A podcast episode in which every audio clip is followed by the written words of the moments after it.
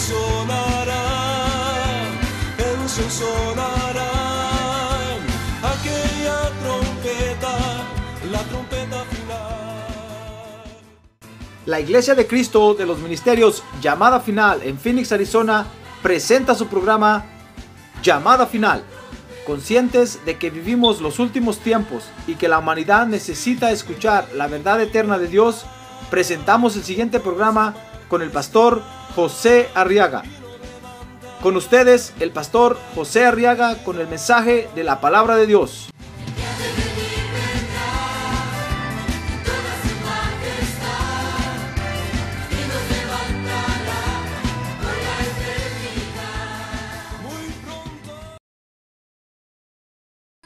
Evangelio de San Marcos capítulo 4 verso 3 y vamos a leer este pequeño verso que dice, oíd, dijo el Señor Jesús. He aquí el sembrador salió a sembrar. ¿Quiere leerlo conmigo en voz alta? A ver todos, oíd. He aquí el sembrador salió a sembrar. Gloria a Dios. Muy bien, quiero que vea conmigo ahora aquí cómo el Señor Jesús está delegando otra comisión al hablar del sembrador. Dice Marcos 4:3 que la comisión es la comisión de sembrar la palabra de Dios. Ahora conmigo, sembrar la palabra de Dios. Mire la comisión que Dios asigna ahora. Porque hay necesidad de sembrar la palabra de Dios, hermano. Ahí usted puede leer que el Señor dijo que la semilla es la palabra de Dios. Entonces necesita creyentes que lleven la semilla para sembrar esa semilla en los corazones de las personas que están, que están en el mundo. Ahora, con esta comisión, fíjese hermano, los creyentes van a poder fructificar para agradar a Dios, porque si nosotros recibimos la, la, semilla que es la palabra de Dios en nuestro corazón, a ver, ¿la quiere recibir esta noche? A ver, diga, yo quiero recibir tu semilla, Señor. Ahora que su mano, muy bien. Cuando nosotros recibimos la palabra de Dios en nuestros corazones, dice ahí la Biblia, fíjese hermano, que es una semilla que va a producir fruto en nosotros. No podemos fructificar para Dios de otra forma, hermano. No vamos a, fructificar para Dios eh, eh, en el mundo, oyendo las cosas del mundo, viendo lo que el mundo hace, comiendo la comida del mundo. No se fructifica para Dios. Ni siquiera teniendo una religión. Se fructifica para Dios cuando recibimos la semilla de Dios. Amén. Sí, así como le pasó a María. María recibió la semilla de Dios y tuvo un fruto. ¿Sabe cómo se llamó el fruto?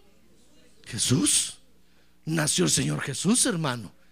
Si María le hubiera dicho al ángel, no, yo no creo eso, yo no lo creo, no hubiera nacido Jesús.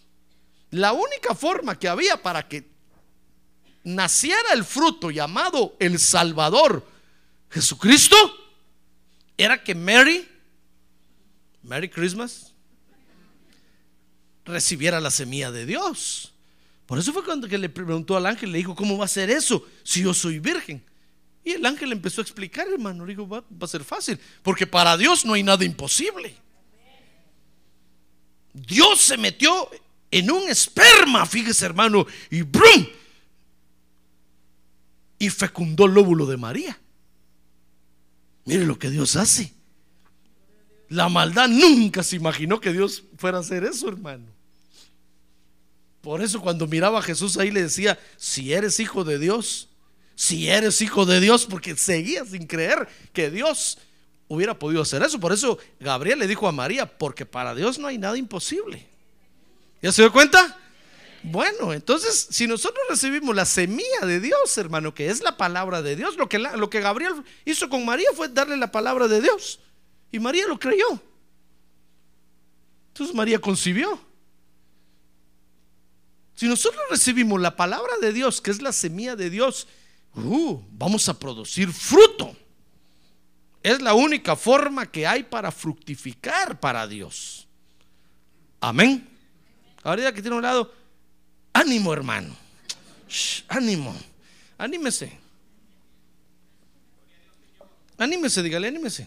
Póngase alegre, póngase alegre. No esté todo friolento ahí. Fíjese que Dios, Dios siempre ha sido un sembrador. Dice, dice Mateo 13, 37 que el Señor Jesucristo es el sembrador. Dice, y respondió él, dijo, el que siembra la buena semilla es el Hijo del Hombre. Mateo 13, 37. Ahí está, mire en la pantalla. Muy bien. Dios siempre ha sido sembrador. Y Él es el que siembra la semilla.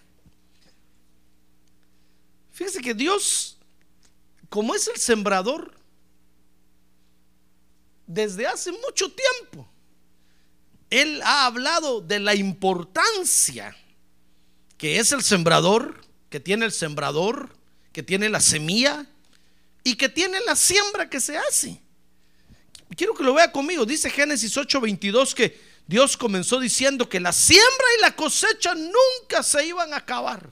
Le dijo a Noé, mira Noé, nunca, jamás se va a acabar sobre toda la tierra. Después que Noé salió del, arca, después del diluvio, le dijo, nunca más se va a acabar en la tierra la, la siembra y la cosecha.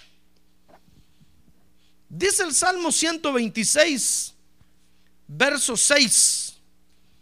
El que con lágrimas anda llevando la semilla de la siembra, en verdad volverá con gritos de alegría trayendo sus gavillas. Porque entonces Dios ha hablado del esfuerzo que conlleva la siembra, hermano. ¿No cree usted que el que siembra no le duele? Claro que duele.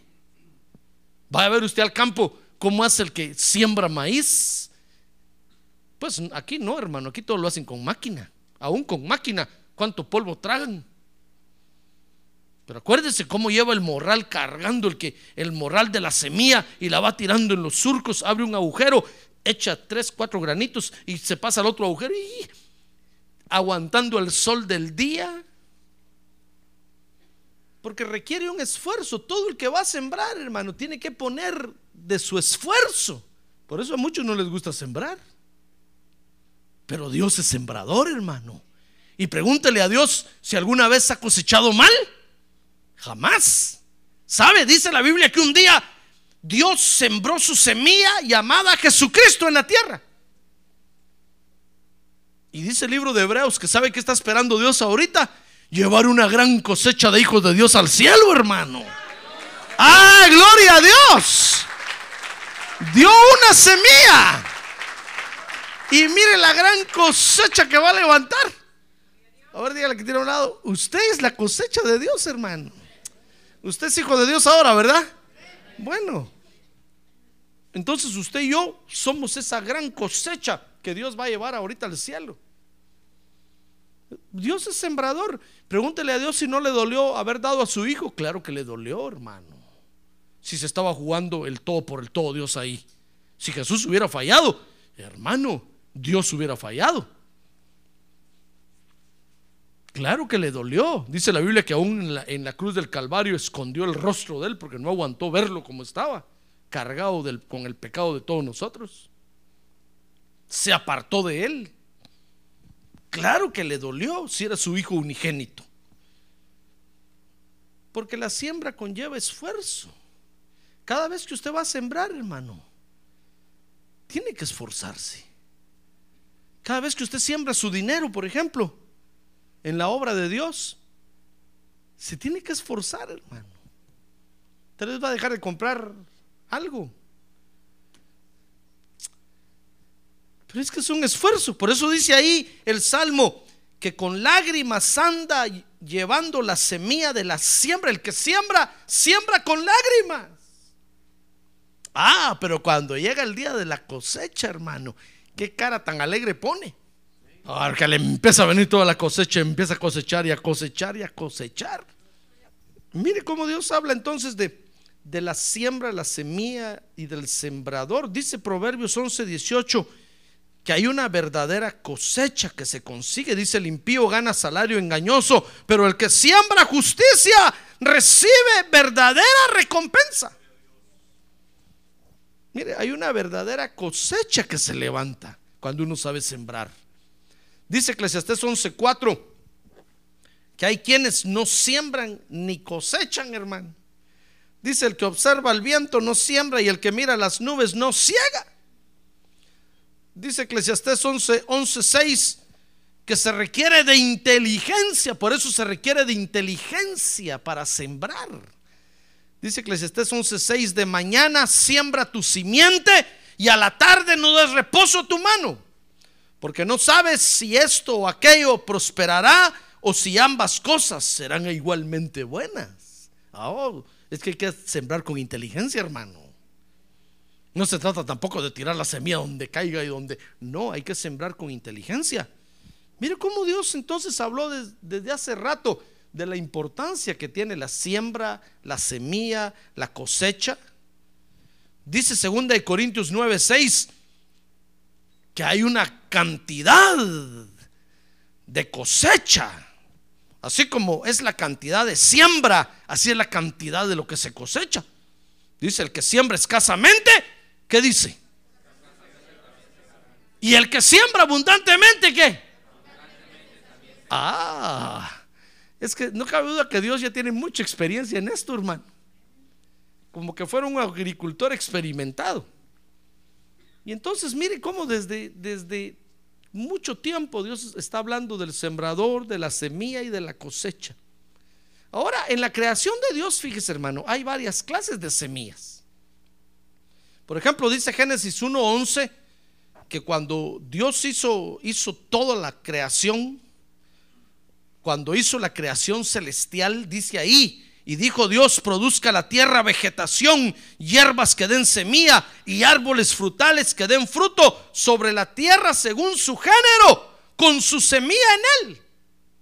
Y fue así.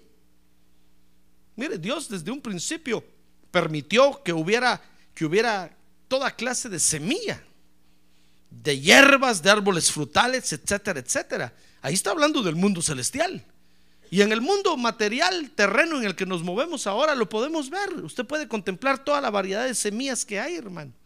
Cada planta, cada árbol, cada hierba, aún las weeds, aquellas feas que nacen entre el, entre el césped, tienen semilla. Y usted las puede tomar y, y, ver y analizar cada clase de semilla. Fíjese que todas esas semillas son reales en el mundo celestial. Porque ahí fue donde Dios lo creó todo primero. Después Dios lo reflejó en el mundo material. Cuando puso a Adán en el huerto y le dijo, mira Adán, aquí están los árboles y tienen toda clase de, de semillas. Pero Dios primero lo hizo al nivel del mundo celestial. Y proveyó de semilla, de toda clase de semilla. Ahora dice Proverbios que hay semilla de discordia. ¿Quiere leerlo conmigo? A ver, Proverbios 6, 19. Proverbios 6, 19. Dice ahí un testigo falso que dice mentiras y el que siembra, ¿qué? Ah, no, léalo con ganas, hermano. A ver que usted hoy no tiene ganas. ¿Y el que siembra qué? Discordia, Discordia entre hermanos. Ahí está hablando eh, ese capítulo de Proverbios que Dios aborrece al que tiene esa clase de semilla. Ah, es que hay semilla que se ha arruinado, hermano. Y lamentablemente hay creyentes que tienen esa semilla arruinada entre la bolsa. Y la andan sembrando. En lugar de sembrar la palabra de Dios, andan sembrando una semilla que se llama discordia entre hermanos.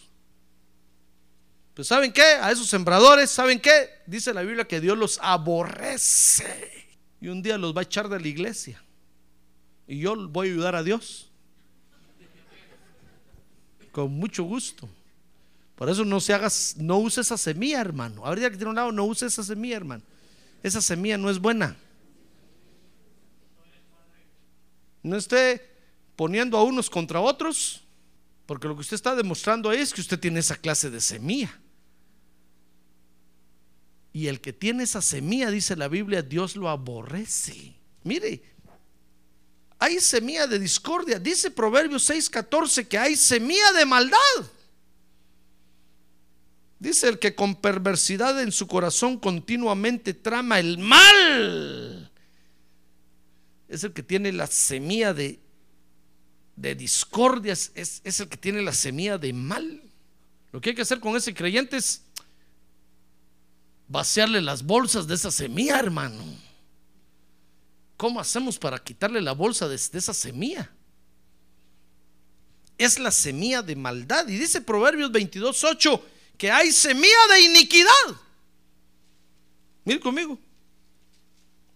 Proverbios 22, 8. El que siembra iniquidad seguirá vanidad y la vara de su furor perecerá. Porque hay quienes tienen semilla de iniquidad. ¿Sabe? Iniquidad quiere decir desorden. No les gusta la ley, no les gusta el orden. Mire la semilla que tienen, hermano. Y esa semilla la andan sembrando, la andan sembrando. Tenga cuidado. Hay, hay variedad de semillas en la creación de Dios. Pero hay una semilla, dice la Biblia, que, que va a producir lo mejor en nosotros. ¿Quieres saber qué semilla es? A ver, que tiene lado, ¿quiere saber qué semilla es, hermano? No se duerma, dígale, está hermano. Después va a tener que comprar el DVD. Hay una semilla, fíjese que, que es la mejor semilla que Dios tiene para nosotros. Porque va a producir lo mejor en nosotros. Dice Proverbios 11, 18, que es la justicia de Dios. Mire conmigo Proverbios 11, 18. El impío gana salario engañoso, dice, pero el que siembra justicia recibe verdadera recompensa. Mire, es la palabra de Dios la mejor semilla que Dios tiene para usted y para mí. Y sabe, dice la Biblia que aunque, que aunque es una semilla insignificante, ah, porque todo el mundo desprecia la palabra de Dios, hermano. Todos dicen, no, ¿y qué vas a ir a hacer a la iglesia? ¿A oír al predicador? Uy, no, dice, no, no, yo no quiero que me sermoneen hoy. Como es una semilla insignificante, hermano. Tal vez otros, otros dicen, no, yo tengo otra mejor semilla que ir a recibir. Semilla de papa es grandota. Semilla de maíz va a producir elotes. Semilla de cebolla o semilla de, ajo. Estoy hablando figuradamente. Hay, hay, semillas preciosas en la tierra, hermano. Semillas hermosas. Hay semillas de intelectualidad. Hay semillas de cultura. Hay semillas de moralidad. Hay semillas, semillas de educación. ¿Cuántas semillas hay en la tierra hermosísimas? Tal vez usted dirá, pastor, no, no puedo ir hoy al culto porque tengo que ir a ver una obra de teatro, Shakespeare. ¿Qué semilla? Romeo y Julieta. ¿To be o no be? Ser o no ser, somos o no somos. ¿Qué semilla? Esa sí es semilla, pastor. Esa, esa. Pero ahí en el culto, oírlo a usted, esa semilla. ¿Sabe que Israel un día en el desierto se cansó también del maná? Dice que dijeron, ya estamos cansados de, de esa comida despreciable. Es una, es una semillita así chiquita. Ya no la queremos. ¿Se acuerdan que les conté, verdad? Y dijeron, queremos semilla de carne, bistec, New York steak, costillas. Coma todo lo que pueda. Pero esa semilla, mire, quiere, quiere, quiere, quiero oír cómo es esta semilla. Dice Marcos 4:30. Vea conmigo ahí Marcos 4:30. Que también decía el Señor, ¿a qué compararemos el reino de Dios o con qué parábola lo describiremos? Es como un grano de mostaza Mire, mire cómo es la semilla, hermano. El cual cuando se siembra en la tierra, aunque es más pequeño que todas las semillas que hay en la tierra. Es que ese es el problema. La palabra de Dios es una semilla pequeña, hermano. Por eso muchos la desprecian y dicen, no, la palabra de Dios. No. Dicen, no, si yo soy hombre culto. Desprecian la semilla. Dicen, no, el Evangelio, el Evangelio es para los atrasados, para los que no saben leer y escribir, como yo. No sé leer y escribir inglés, hermano. Soy un analfabeta aquí. Desprecian, desprecian la semilla. Pero sabe, dice, dijo el Señor Jesús ahí que es una semilla, pero que cuando se siembra, ¿ha, ¿ha visto usted la semilla de la papa? Es grandota, ¿verdad? Y cuando se siembra, ¿qué sale ahí? Un papal. Pero la planta es chiquita, hermano. Y tal vez da dos o tres papas más. Pero oiga, esta dice que es una semilla chiquita. Pero cuando se siembra en la tierra, dice que cuando, verso 32, cuando es sembrado, crece y llega a ser más grande que todas las hortalizas. Ah, gloria a Dios, hermano. Mire cómo es la palabra de Dios. La semilla de la cultura es una semilla así como la papa. La siembra y una, una, planta de papa sale así chiquita. Y usted dice tan grandota la semillota y una plantita tan chiquitita. Pero oiga la palabra de Dios cuando se siembra, llega a ser más grande que todas las hortalizas y echa grandes ramas. hermano. ¿Acaso no es eso lo que nos ha pasado con el Evangelio a usted y a mí? ¡Ah, gloria a Dios! A diga, gloria a Dios. Hermano, si le ganamos ahora todas las otras semillas que hay en la tierra, semillas de política, semillas de religión, semillas de cultura, semillas de deporte, semillas, todas las semillas que hay se quedan chiquitas con lo que la semilla de la palabra de Dios está haciendo en nosotros, hermano. Dice que echa grandes ramas tanto. Oiga, este es el peligro. Dice que llega a crecer tanto que las aves del cielo pueden anidar bajo su sombra. Y ese es el peligro, porque las aves del cielo en la Biblia son figura de los demonios. O sea que la palabra de Dios, fíjese, puede llegar a hacerle tanto bien a usted que si se descuida, los demonios lo van a desear, lo van a, lo van a, a codiciar. Y si se descuida, va a resultar siendo usted cobija de los demonios. Porque los demonios lo van a ver deseable y van a decir, uh, si este se fumara un cigarro, camel, con cara de camello va a resultar. si este se fumara un cigarro, ¿cómo le pasaría el humo por aquí por la garganta? Si tiene limpio todo eso. Oh, sea, es usted codiciable para los demonios, hermano. Y usted dice, sí, pero ya no voy a la iglesia, ya Dios ya hizo todo lo que tenía que hacer conmigo, solo falta que me lleve al cielo, pero como no me lleva, ya no voy a la iglesia. Oh, en todos los demonios se, se le van a caer encima, hermano. Y va a resultar usted cobijando demonios. ¿Ya ve? Pero es por el bien que Dios le hace. Pero mire cómo es el Evangelio. Es una semilla insignificante. Pero cuando se siembra, por eso cuesta sembrarlo. Por eso cuesta, cuesta encontrar buena tierra para sembrarlo. Porque el diablo no quiere que se siembre esa semilla. Mire, el diablo prefiere sembrar papa, cebolla, zanahoria y de todo. Chile, chipotle, de toda clase de chile. Chile habanero, chile chamborote.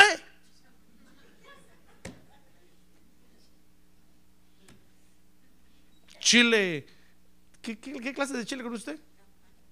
Chile campana. Qué nombre tan feo. bueno, toda clase. chile seco, chile. El diablo prefiere que usted que sembrar to- cualquier clase de semilla. Pero que no va a ser la semilla la palabra de Dios, porque dice, no, es que si yo dejo que siembre, que se siembre esta semilla en este corazón, va a producir estragos en esta vida. Y va a crecer tanto que Dios lo va a bendecir tanto y lo va a prosperar tanto. Y entonces comienza a oponerse, comienza a oponerse. Pero tenemos que cumplir con esta comisión, hermano. Ahorita que tiene un lado, cumpla con esta comisión, hermano. ¿Sabe? El apóstol Pablo decía, miren, yo no me avergüenzo del Evangelio. Porque sentía que la vergüenza lo agarraba a veces. Es que da vergüenza llevar una semilla chiquita, hermano. Oh, todos llevan sus papotas así, mire. Las cebollotas aquí. Cuando siembran, las sacan y delante de todos la echan así. Y usted saca la semillita del Evangelio. Pero, ¿y esta es la semilla? Dice, ¿qué, va a producir esa semilla? Esa semilla no, puede producir nada. Dijo el Señor ahí que era una semilla como, como cuál, como, como qué ejemplo puso el Señor, como el grano de mostaza. Casi como un grano de arena, hermano. Cuando usted saca su puño de granos de arena, todos le dicen, ¿qué vas a hacer con esa semilla? Esa se va a perder. Cualquier animalejo se la va a comer cuando la tires en la tierra. El apóstol, pero el apóstol Pablo decía, miren, a veces a mí me da vergüenza llevar la semilla del evangelio, pero saben, pero no me avergüenzo. Ah, porque es el poder de Dios. Es la mejor semilla que hay para sembrar.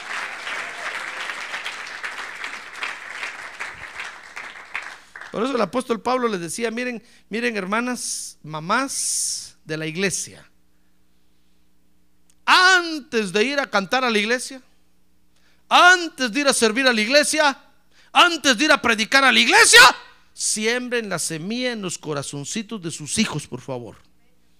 ¿Quieren sembrar la semilla del Evangelio? Siembren en los corazones de sus hijos. Y después que cosechen, entonces van a trabajar a la iglesia. Qué duro eso, hermano.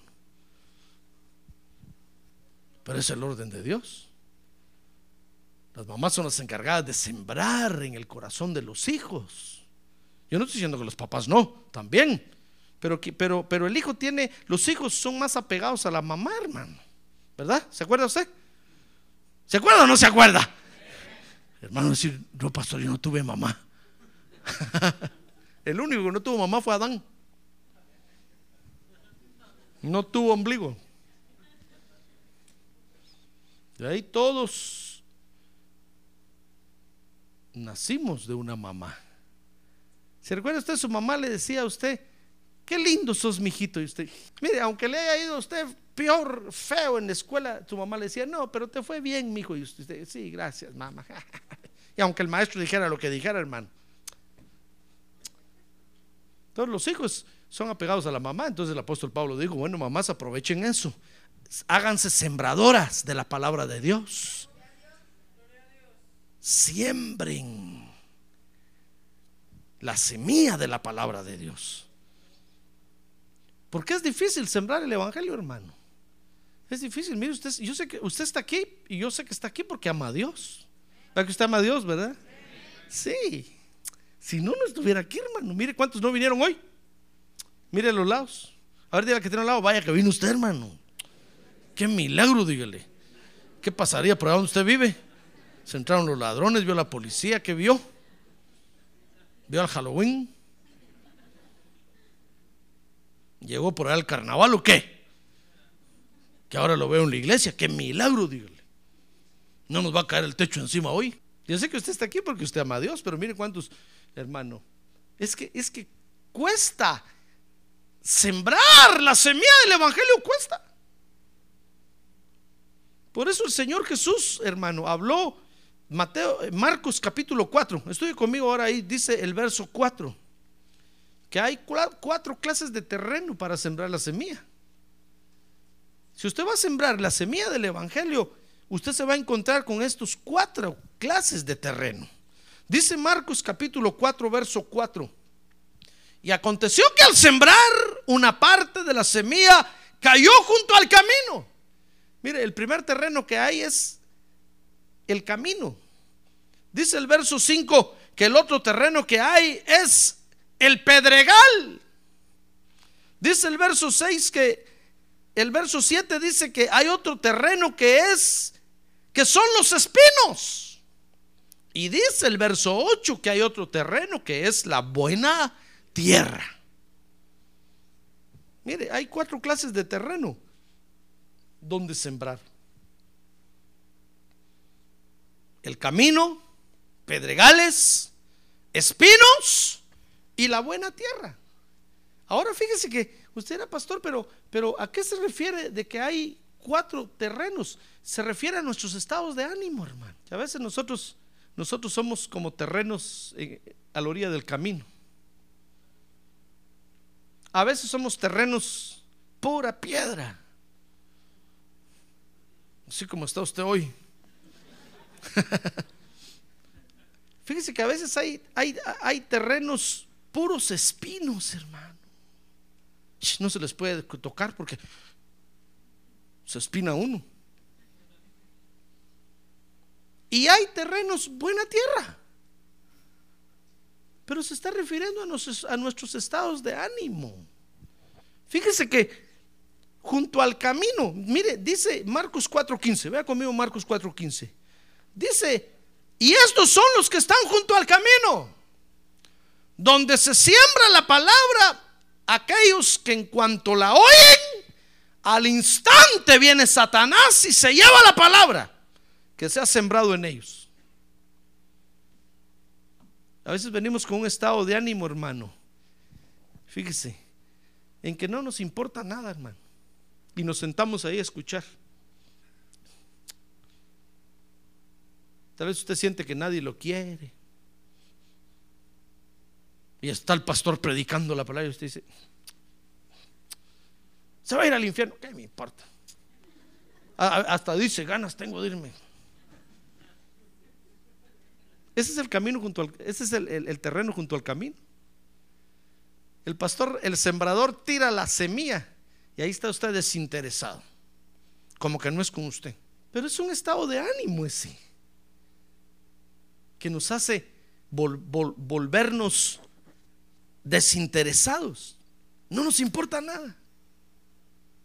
No nos importa si hay sembrador o no hay sembrador. Decía una, si no, si, no hay quien siembre la, semilla, ya no vengo a la iglesia. No nos importa quién, es el sembrador, no nos importa. Desinteresados. ¿Comprende eso? A ver, pregúntale, ¿comprende eso, hermano? ¿No será usted hoy así? Desinteresado, no le importa nada. Entonces, cuando, cuando el diablo logra que usted venga con ese estado de ánimo a la iglesia, le roba la semilla y el diablo dice, Qué bueno que vino así. Que no se siembre la semilla en ese corazón. Y se la lleva. Y usted está en la iglesia, hermano. Años de años. Y no produce fruto. Y todos lo miran. ¿Y este, y este, este cuándo va a hacer algo aquí? Ni cosquillas siente en la cabeza. No produce fruto porque el diablo le roba siempre la semilla. Ese es el terreno junto al camino. Los desinteresados, los que no les importa. Mire qué estado de ánimo más feo es, hermano. Nunca va a producir usted fruto para Dios así. Pero hay otro, hay otro camino, hay otro, hay otro terreno. Marcos 4:16. Mire conmigo Marcos 4:16. Y de igual manera dice, en que se sembró la semilla en pedregales. Este es el terreno pedregal. A ver, diga pedregal. Son los que a oír la palabra de Dios enseguida la reciben con gozo. Pero no tienen raíz profunda en sí mismos, sino que son qué? Son de corta duración. Mire, ¿sabe cómo dice mi versión? Son temporales. Mire qué estado de ánimo más terrible es, hermano. Es cuando usted viene, viene a la iglesia, fíjese, pensando, no sé aquí, tal vez unos dos meses voy a estar en esta iglesia, ya me voy a ir a otra. Es temporal. Y cae la semilla ahí en sus piedrotas. Por eso, por eso nunca, nunca echa raíces en el Evangelio, porque siempre está pensando que es temporal. Siempre está pensando, algún día voy a encontrar la iglesia perfecta. Como le dijo aquel hermano, le conté, un hermano una vez me dijo, pastor, estoy contento porque allá en Miami mi hermano se acaba de convertir al Evangelio. Pero fíjese que, que tengo un problema porque me acaba de llamar otra vez y me dijo que se salió de la iglesia. Así le dije, ¿y por qué si se acaba de convertir? Cuando uno se acaba de convertir, uno está metido en la iglesia. De noche, hermano. Me dijo, no, es que vi unos problemas y se salió enojado y dice que mejor va a ir a buscar la iglesia perfecta. Ah, bueno, ¿y qué le dijo usted? Ah, le dije, yo le dije que si le encuentra que no entre, porque la va a arruinar. y se enojó conmigo, me dijo, me empezó a maltratar.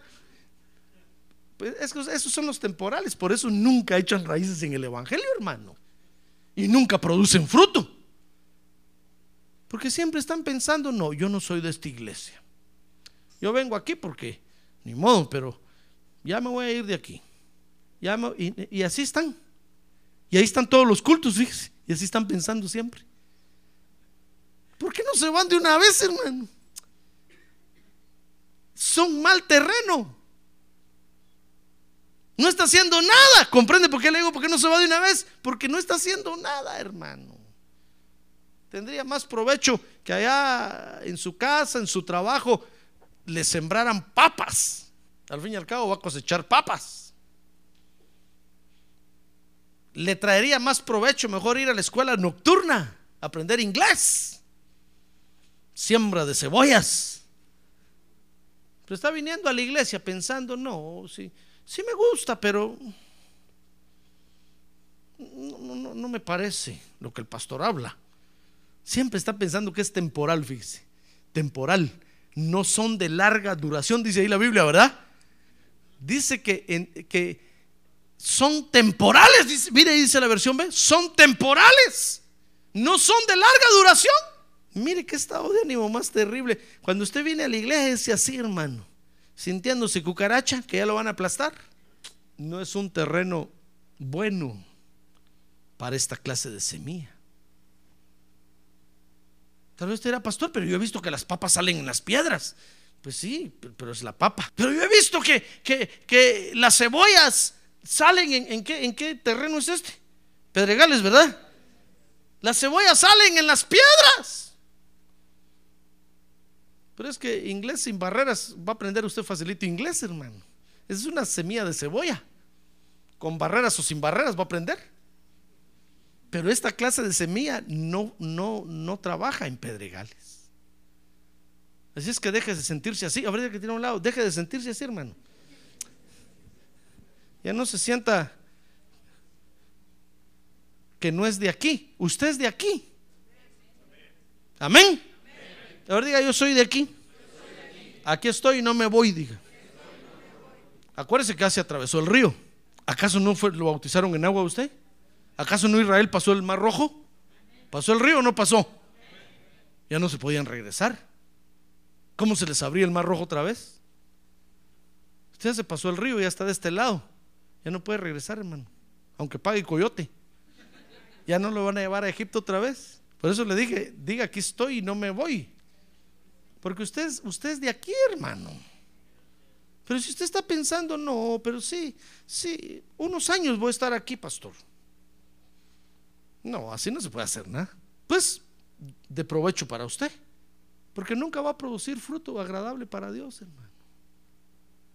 Siempre va a estar pensando, ya me voy, ya me voy, ya me voy. Váyase de una vez mejor. Estás que te vas y te vas. Y no te has ido. ¿Ya ve cómo es, cómo es ese estado de ánimo? Entonces a veces nosotros, a veces nosotros somos, somos terrenos pedregosos, hermano. No es bueno ser pedregoso. No es bueno ser terreno junto al camino. No es bueno, eh, fíjese, no es bueno ser desinteresado, hermano, en la palabra de Dios. No, escúchela, recíbala y acéptela. Confía en Dios. No es bueno, no es bueno ser temporal. Hay que echar raíces, hermano. Hay que echar raíces. Pero yo por eso cuando vine aquí, yo vine aquí por predicar el Evangelio, ¿sabe usted eso, verdad? Sí, por eso, por, culpa suya vine aquí. Yo no tenía por qué venir aquí, hermano. Yo estaba bien allá en mi rancho número 5 de la hacienda El Jute. Estaba comiendo nances, pero estaba contento. Pero Dios me dijo, tengo unas ovejas allá. Están lanudas, me dijo. Pero no tienen pastor. Y yo me vine para sembrar la semilla. Imagínense, y, y- yo le dije, Señor, en la primera oportunidad que tenga me voy a hacer Citizen USA. Y me hice Citizen USA. Cualquiera era, ah, pastor, usted porque está en Estados Unidos. Mire, si Dios me hubiera mandado al África, al Kunga Kunga allá, allá me hubiera hecho ciudadano, hermano. Porque si yo voy pensando, no, voy a ir a probar primero. Hermanos, espérenme aquí, voy a ir a probar allá. Si no me va bien, me regreso. Ay, hermano, no hace uno nada. Si estando aquí completamente es difícil sembrar la semilla, imagínense si yo estuviera, si yo estuviera, eh, hermano, tirando la semilla y voy a vender carros por allá, tiro otro poco de semilla y me voy a vender carros por allá, no voy a hacer nada. Ni siembro papas y ni siembro la palabra de Dios. Pero yo le dije, no, Dios, yo voy a sembrar tu palabra. Y en la primera oportunidad que tenga, agarro al de la migra y me hago Citizen USA. Y me hice Citizen USA, hermano, que por poco y me, re- me, me re- me rechazan. Me retachan, le iba a decir yo. Pero a mí se Citizen USA, le dije, Señor, y ahora este es mi país, esta es mi tierra. No, pero allá, no, allá no tengo nada. Esta es mi tierra. Yo le dije a mi mujer, el día que me muera quiero que aquí me entierren. Aquí quiero resucitar cuando Jesucristo regrese. Si es que me muero. No va a estar pensando mandar mi caja para allá. No, no, evítese los gastos y problemas. Entiérrenme ahí en el cementerio de la 99, ni la toma Rod. Aquí quiero resucitar porque ahora esta es mi tierra, esta es mi patria, esta es mi bandera. Yo estoy pensando, no, no, beso aquí y voy a besar la bandera allá. Doble ciudadanía. Eso es deslealtad, hermano. Lo que los hombres hacen con nosotros es jugar con nuestra lealtad, pensando que somos de aquí, pero también somos de allá. No, hermano, eso es ser uno desleal. Usted vive aquí, esta ciudad lo ha cobijado, le ha dado trabajo, le ha dado comida. Eche raíces aquí y párese firmes aquí. Y al día que se acabe el petróleo y vengan las bombas atómicas, métase bajo la tierra, pero no se vaya de aquí. Eso es echar raíces, ¿comprende? Pero si nosotros estamos pensando, no, pastor, yo tengo la doble ciudadanía, por acá las moscas, truenan las bombas aquí, me voy a mi rancho allá haciendo el, el, el, el aguacatal. allá tengo mi rancho. ¿Y ¿Usted cree que no van a llegar las bombas? allá? Allá van va a ser el primer lugar donde lleguen, hermano. Como me dijo, me dijo mi pastor, cuando, por lo del año 2000, ¿se acuerda el año 2000, verdad? Que iban a tronar las computadoras y un montón se empezaron a ir. Mi pastor me dijo, si a Estados Unidos le da catarro, a nuestros países allá les da gripe y pulmonía y se mueren de una vez. Si aquí la gasolina sube un poquito, imagínese allá, hermano. Tiene usted que vender su carro y tirarlo todo porque ya no puede comprar gasolina. Entonces tenemos que echar raíces, pero hay creyentes que están pensando, no, yo aquí no he hecho raíces, no. Me gusta, pero no. Bueno, entonces no es un terreno apto para esta semilla. Si usted viene con ese estado de ánimo siempre, diciendo, sí, pastor, pero algún día me voy a ir. No está haciendo nada, hermano. Eche raíces. Y entonces va a ver que la semilla va a caer en buena tierra. Todas las piedras van a salir volando. ¡Ay! Va a empezar a producir fruto. Fruto para Dios. ¡Ah! Gloria a Dios. Mire qué estados de ánimo nos andamos echando, hermano. junto al camino, pedregales, dice Marcos 4, 18. Que hay otro, hay otro terreno que es entre espinos. Dice, otros son aquellos en los que se sembró la semilla entre espinos. A ver, tócale el hombro al que está a un lado así, a ver si no lo espina. Tal vez trae cuerpo espín ahora. Tal vez viene hoy como puro terreno de, de espinas.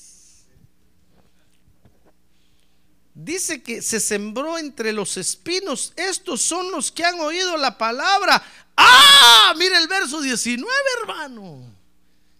Mire qué estado de ánimo más terrible. Pero las qué? Las preocupaciones. Ay, hermano, mire qué estado de ánimo más horrible. A ver, diga, estado de ánimo horrible.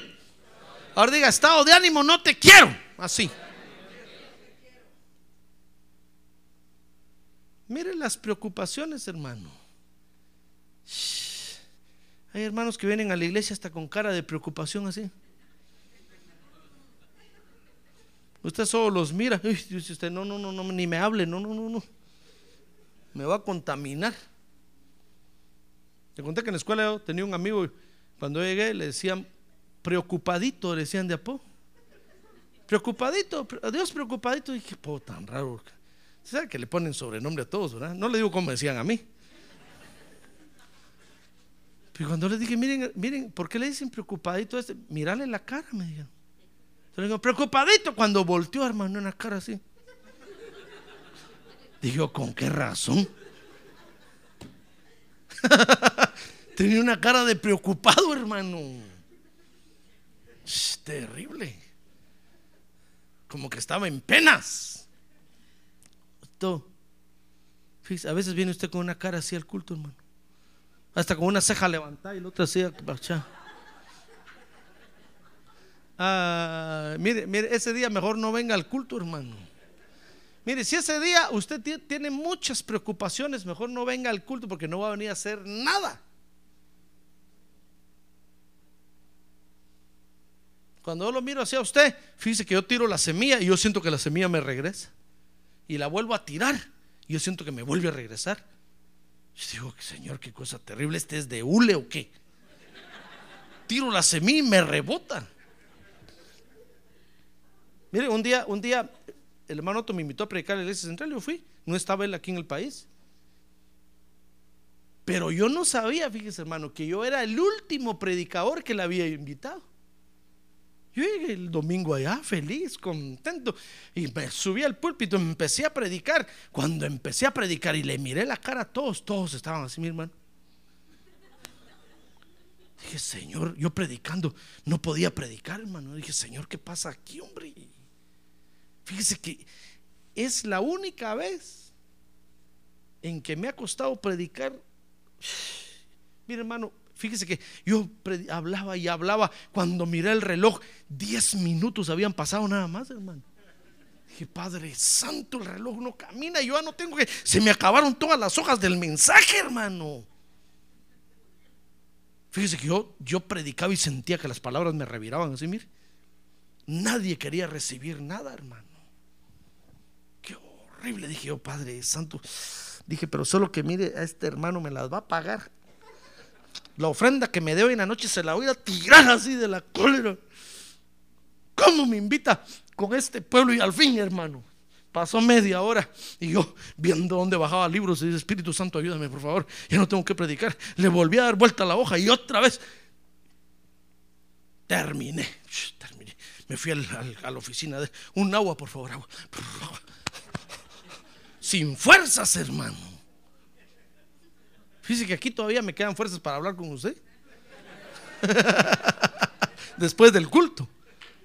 Pero ahí de una vez le dije, hermano, eh, me, dijeron los hermanos, los ancianos, hermano, ¿qué quiere? Llévenme al hotel, por favor. Le dije, ya no aguanto. No quiero saber nada. Llévenme al hotel y llévenme la tina de agua caliente. Me, quiero meter ahí. Vámonos, me dijeron, vámonos. Ya no aguanto. siento que me muero. ¿Pero qué le pasó, hermano? No sé. Me dijeron, fíjese que el hermano Otto viene mañana. Dije yo. Lo voy a esperar. Al otro día estaba en su oficina parado. ¿Y cómo te fue? Pues bien. Mira, le dije, por favor, nunca más me vuelvas a invitar. Si me vas a invitar de último, ya no quiero venir. Porque tú te vas allá, gloria a Dios, aleluya, amén. Y el pueblo aquí, le dije, ya no quiere escuchar a ninguno, sino que quieren escuchar a su pastor. Ya no quieren escuchar a nadie. Tenía un mes de estar afuera, hermano. Dije, si me invitas otra vez, que sea el primero, por favor. Porque recién ido tú, todos contentos porque hay un nuevo predicador, hermano. Todos con la novedad que ir a predicar, que, pero cuando ya han pasado un montón y los han ido a palear, les han ido a amargar la vida, les han ido a decir un montón de cosas, y al pueblo de último llega todo así, mire hermano. Y yo llegué contento, yo no sabía eso, ahora ya experiencia de sembrador. Le dije, qué bueno que viniste, hermano. Pero le dije, te agradezco tu ofrenda, pero otra vez, si más invitar, no me invites de último. Porque te paseaste en mí, hermano. Yo ya no hallaba ni qué, ya vomitaba palabras, yo ya no sabía ni qué decirle, dije. Tu pueblo ya no, esta iglesia no quiere oír nada. A quien quieren oír, yo les miraba en la cara que decían, mi pastor, quiero a mi pastor, a usted ya no. Como aquellos niños que, ¿se acuerdan? Que las mamás dejan en daycare y, y allá, fíjese, a las 5 de la mañana los dejan ahí. A las 7 de la noche los van a recoger. Ya el niño ya no quiere nada, hermano. Lo que quiere es a su mamá. Tiene una cara de mamitis. Mamá, mamá. Y la del daycare lo está cuidando. No, quiere otro poquito. Quiere. No, no. Y cuando llega la mamá, ¡ah! miran la gloria, hermano. ¡Ah! Así estaban estos. Todavía llegué yo a quererles darles chocolates, dulces. ¡Que no! Por allá me aventaron semilla, hermano. Me la tuve que tragar yo toda otra vez. ¡Oh! Dije, Señor, qué bonito mensaje traía yo. Pero estos no quieren nada. A su pastor querían. Porque son terrenos puros espinos. Cuando nosotros nos, nos, fíjese, cuando usted acepta las preocupaciones de la vida y deja que las preocupaciones de la vida se apoderen de usted, en ese momento usted ya no es terreno apto para esta semilla. Esta semilla es muy delicada, hermano. Tal vez los ajos, las cebollas. Mire, el arroz, ¿sabe usted que el arroz lo siembran así en una laguna? ¿Ha visto a los chinos cómo están entre el, agua ahí sembrando el arroz? Mire dónde sale el arroz. Entre agua. Pero esta semilla, esta semilla no es así. Esta semilla es muy delicada. Dice que cuando el pueblo de Israel agarraba en el desierto y guardaban un poquito para el otro día, se arruinaba, se podría se enchuquecía. ¿Sabe lo que es eso, verdad? Ya está aprendiendo un poco de mi diccionario, hermano. Se arruinaba porque es una semilla muy delicada. Requiere de un terreno especial para sembrarse. Cuando usted viene a la iglesia lleno de preocupaciones, hermano. Creyendo que viene porque Dios lo va a oír. Dios no lo va a oír así. Cuando usted viene así, Dios se aleja de usted, hermano. Porque dice, este se está ahogando, patadas de ahogado está dando, si me acerco me ahoga con él. Por eso cuando usted venga al culto, lo primero que tiene que hacer es levantar sus manos y decirle, Señor, mis cargas las pongo sobre ti.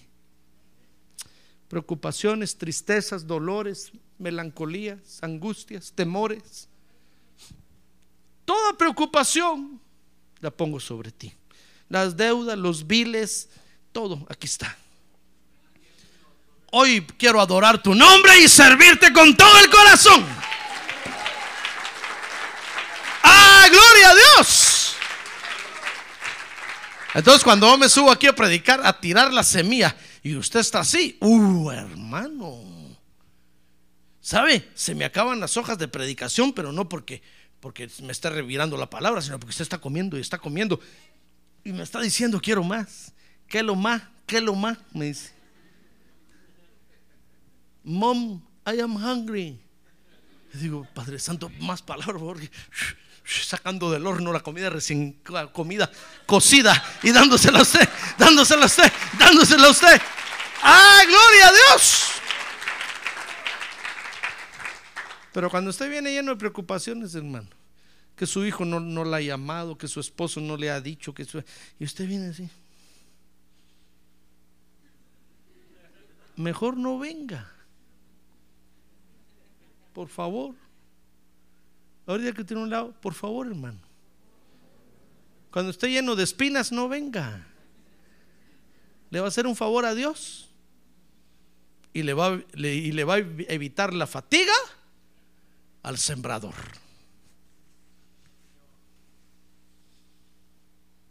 Mire cómo, mire qué estados de ánimo. Cuando nosotros venimos con un estado de ánimo así, hermano, como puros espinos, porque las preocupaciones de la vida nos han atormentado. Fíjese que dice ahí, mire conmigo, dice 4.19, son las preocupaciones del mundo, preocupaciones por las riquezas, preocupaciones por los deseos de las demás cosas.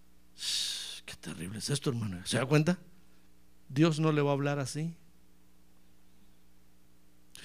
Mejor me voy a ir a la iglesia. Tal vez sea Dios me habla. Dios no le va a hablar porque no, está usted en un terreno bueno para que caiga la palabra de Dios. Al contrario, lo que yo diga le va a caer mal. Lo que yo diga va a sentir usted como que yo lo estoy ofendiendo. Porque las preocupaciones lo están ahogando. Dice ahí, las preocupaciones ahogan la palabra. Y sabe, dice el verso 19, y se vuelve ¿qué? ¿Se vuelve qué? Estéril. Estéril.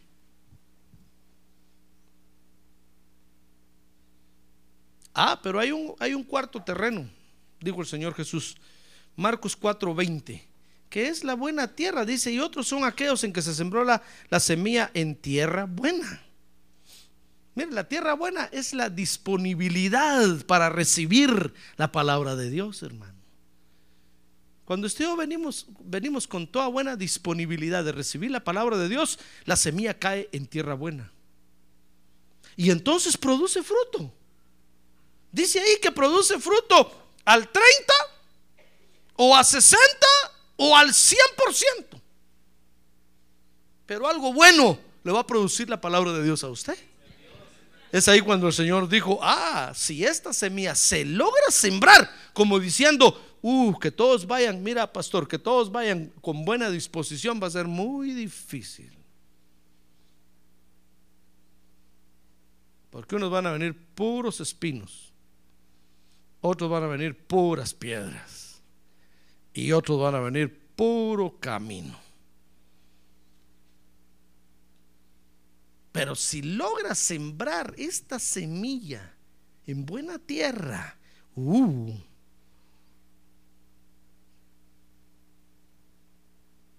va a producir una planta, un, un árbol con ramas grandes, con buena sombra. Mire, mire qué cosa terrible. Lo peor de todo, hermano. lo peor de todo es que el tiempo, dijo el Señor, el tiempo va a dar a conocer la clase de terreno con la que usted ha estado viniendo al culto. ¿Qué le parece? mire, dice Marcos 4:22. ¿Con eso va a terminar? Marcos 4:22. Dijo el Señor Jesús, porque nada hay oculto si no es para que sea manifiesto ni nada ha estado en secreto, sino para que salga a la luz. Mire, si, si, si yo lo he visto a usted aquí en la iglesia, en los cultos, el tiempo va a decir si usted era puras piedras, puros espinos, puro camino, o si era buena tierra. Por eso, Caras vemos. A ver, mira que tiene a un lado. A ver, diga, caras vemos. A ver, dígale, caras vemos. Y terrenos no sabemos. Por eso usted ve que hay creyentes como que están en la iglesia, hermano, y usted los ve emocionados y como que están contentos, pero con el tiempo se da uno cuenta que eran puras piedras, nunca echaron raíz. Siempre venían preocupados o eran puros espinos. ¿Qué le dije que eran los espinos? Preocupaciones. O eran puras piedras. Siempre estaban pensando, no, yo no soy de aquí. Ni es de aquí, ni es de allá. ¿De dónde es?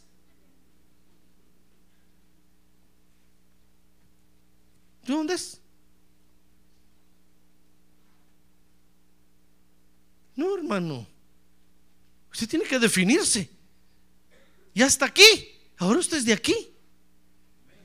¿Ya se dio cuenta? Sí, pues, pues, eh, pastor, pero no tengo papeles. No importa, ya está aquí. Ahora es de aquí. Ahora tiene que pensar como aquí. Si usted está aquí, fíjese, todavía pensando el cambio 10 por 1, un corte de pelo 20 dólares, 200 nuevos pesos.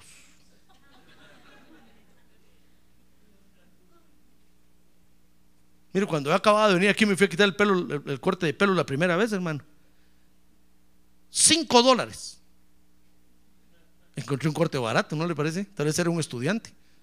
pues en aquel tiempo, cuando lo- los, los dólares valían.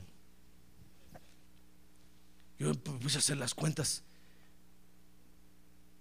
30 quetzales. ¡Wow! Si allá por tres quetzales me quitan el pelo. Y con masaje en la cabeza así, piojito. Shampoo y tinte de pelo de una vez si quiero. Y aquí 30 quetzales. Ya mero no me quitaba el pelo, hermano. Pero yo dije, no, yo tengo que, y ahora soy de aquí, tengo que pensar como, como de aquí. A ver, ¿cuánto tengo entre la bolsa? ¿15? ¿5? Me quedan 10. Bueno, sí me lo quito, quítemelo. Como que me hubieran puesto un guacal en la cabeza así, chuc, chuc, chuc, pero me lo quitaron, hermano. Si usted está pensando, no, ah, ay, hermano, ni va a hacer nada aquí, ni va a hacer nada allá.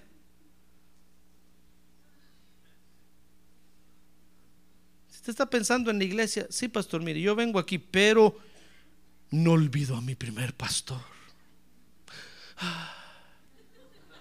Ay, váyase para allá mejor. ¿Qué está haciendo aquí?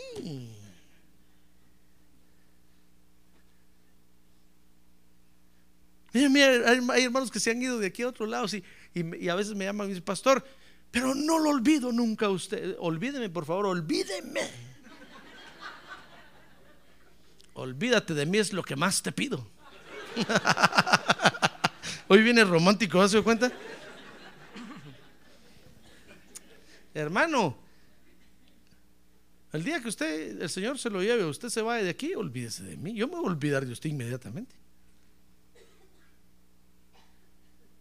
Yo me acuerdo cuando el Señor me trajo a mí a predicar aquí.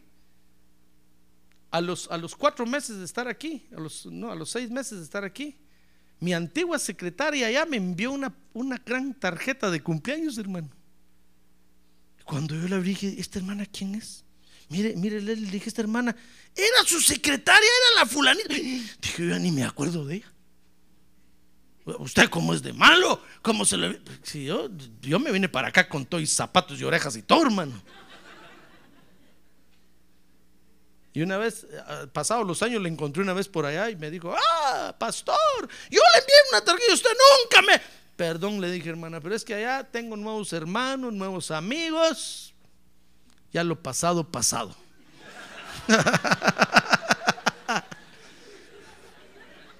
No me interesa. Como decía el apóstol Pablo, ya olvidé lo que quedó atrás, ahora me extiendo hacia adelante, viendo hacia el futuro. Para adelante, para adelante. Ay, gloria a Dios, hermano. Pero si usted está pensando, no, pastor, pero fíjese que es que yo, ay, Dios, hermano, nunca va a hacer nada. Ya deje de, deje esos, deje esos, ¿qué terreno le crees?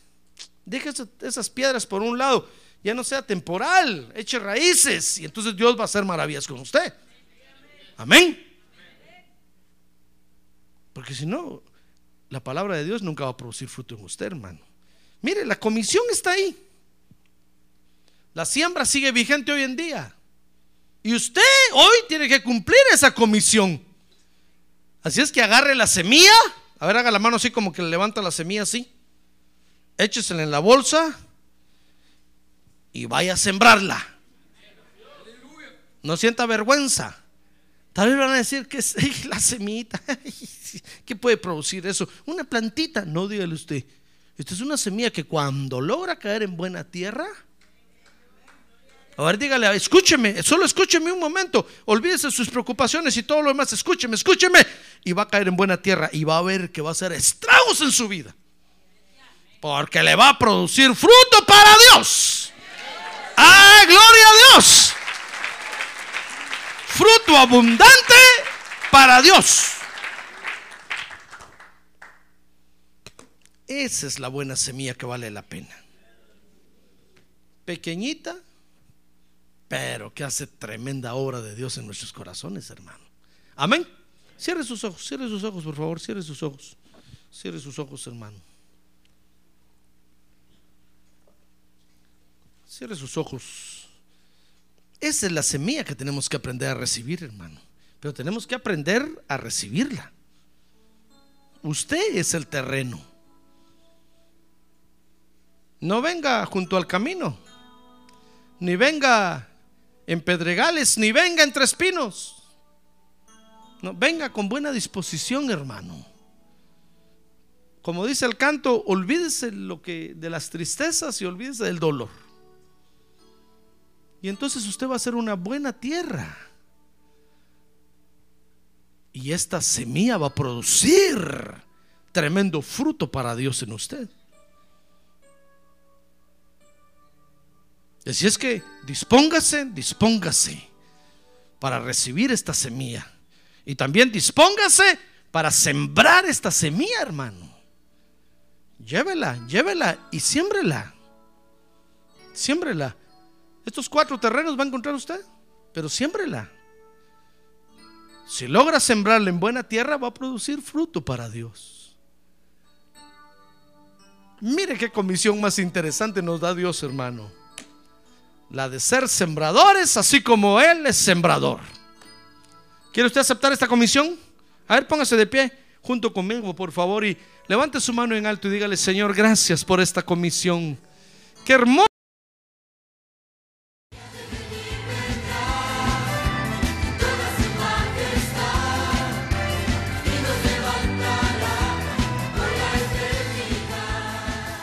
La Iglesia de Cristo de los Ministerios Llamada Final en Phoenix, Arizona, cumpliendo con la comisión de Joel 2.1, presentó su programa Llamada Final. Esperamos que nos vuelva a sintonizar la próxima semana a la misma hora por esta emisora. Los invitamos a nuestras reuniones en el 6023 Norte 71 Drive, esquina con Bethany Home Road. Para mayor información puede llamarnos al 623-934-1259 o visitarnos en la internet al www.llamadafinalphoenix.com.